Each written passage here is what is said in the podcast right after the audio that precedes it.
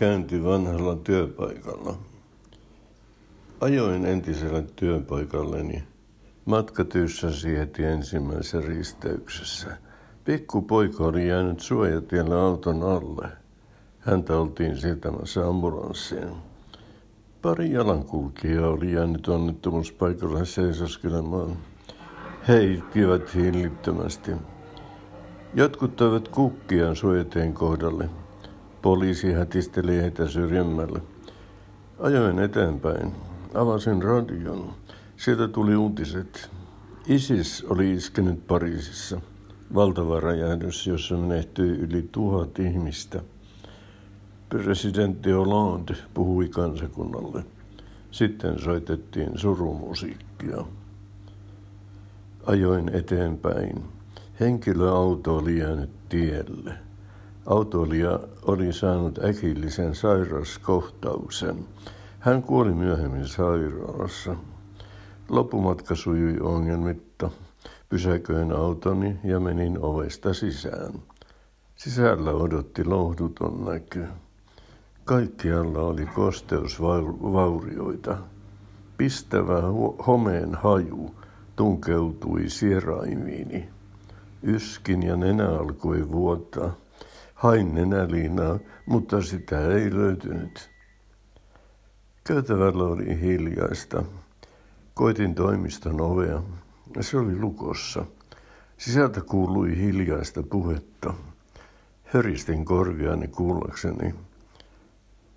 Mitä se tänne tulee, sanoi joku. Ei sitä täällä kaivata, sanoi toinen. Käännyin pois ovelta. Kurkistin taukotilaan. Siellä istui mustan puhuva hahmo kahvia juomassa. Se oli tuttu nuohoja. Ihmettelin, mitä hän teki englannin kielen laitoksella. Poikkesin kahville, nuohoja sanoi. Tämä on Special Blend presidenttiä. Sanoin, että se on parasta. Se pääsi loppumaan, sanoi nuohoja. Menin entisen työhuoneeni ovelle. Se oli auki ja menin sisään. Huoneessa oli ihmisiä, joita en tuntenut. He eivät kiinnittäneet minun mitään huomiota.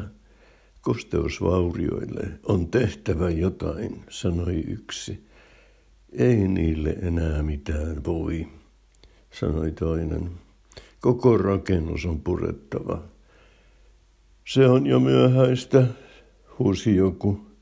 Siinä samassa talo alkoi sortua. Katto romahti alas ja seinät luhistuivat. Ihmisiä hautautui kiven lohkareiden alle. Selvisin itse loukkaantumatta. Talo oli rauniona. Kaikkialla oli keltapukuisia raivaajia. He saivat pelastettua kissan kivien alta. Se oli naapurin kissa. Vasili. Se naukaisi ja tuli ter- tervehtimään minua. Silitin sitä ja se kehräsi.